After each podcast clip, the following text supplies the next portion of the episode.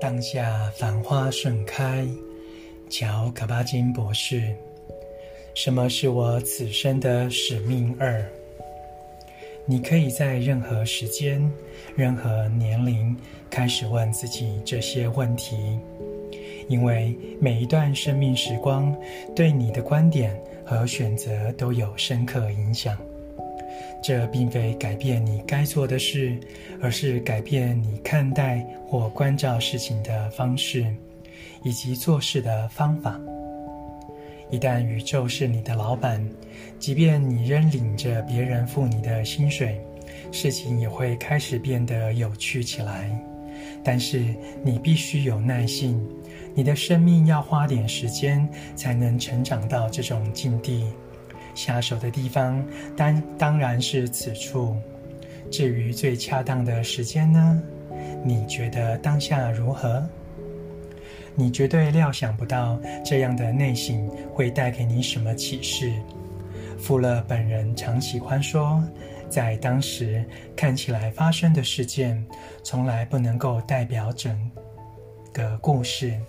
他指出，对蜜蜂而言，蜂蜜自然是最重要的，但蜜蜂同时也是大自然执行花粉交配的媒介。没有一件事是孤立的，每一事件都与其他事件有关。大自然的基本原则原则是相互相存，现象不断在不同的层次展现。我们必须尽可能认识到交交织错综的整体。并学到以诚实和决心，在繁复的生命之井上追随我们自己的那条丝线。富勒相信大自然有一基础的结构，在其中形式和作用不可避免相互连结在一起。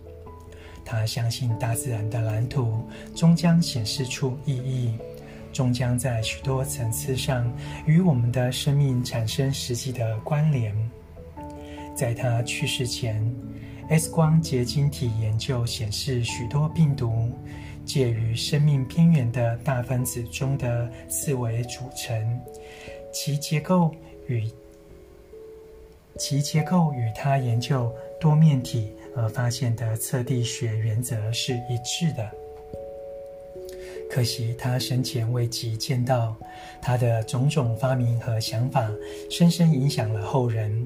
他也未能料到后来的科学家竟奠基于此，而发现一种具有奇妙性质的足球状碳化合物，后来称为富勒烯或巴基球，因而开启了一个崭新化学领域。因为他在自己的领域兴味盎然地西游。追随自己的道路，以致他的冥想引导出新的发现和一个意想不到的世界。有为者亦若是，你当然也可以如此。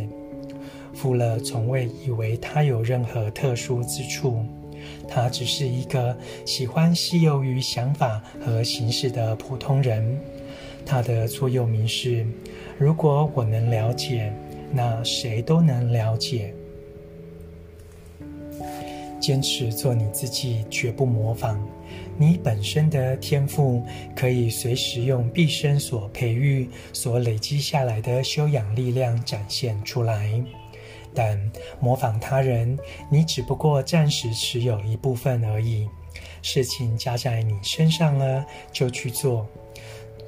你也不可能寄望太高或过于造次的。拉尔夫·沃尔多，爱默生。依靠自我，朗读当下繁花盛开音。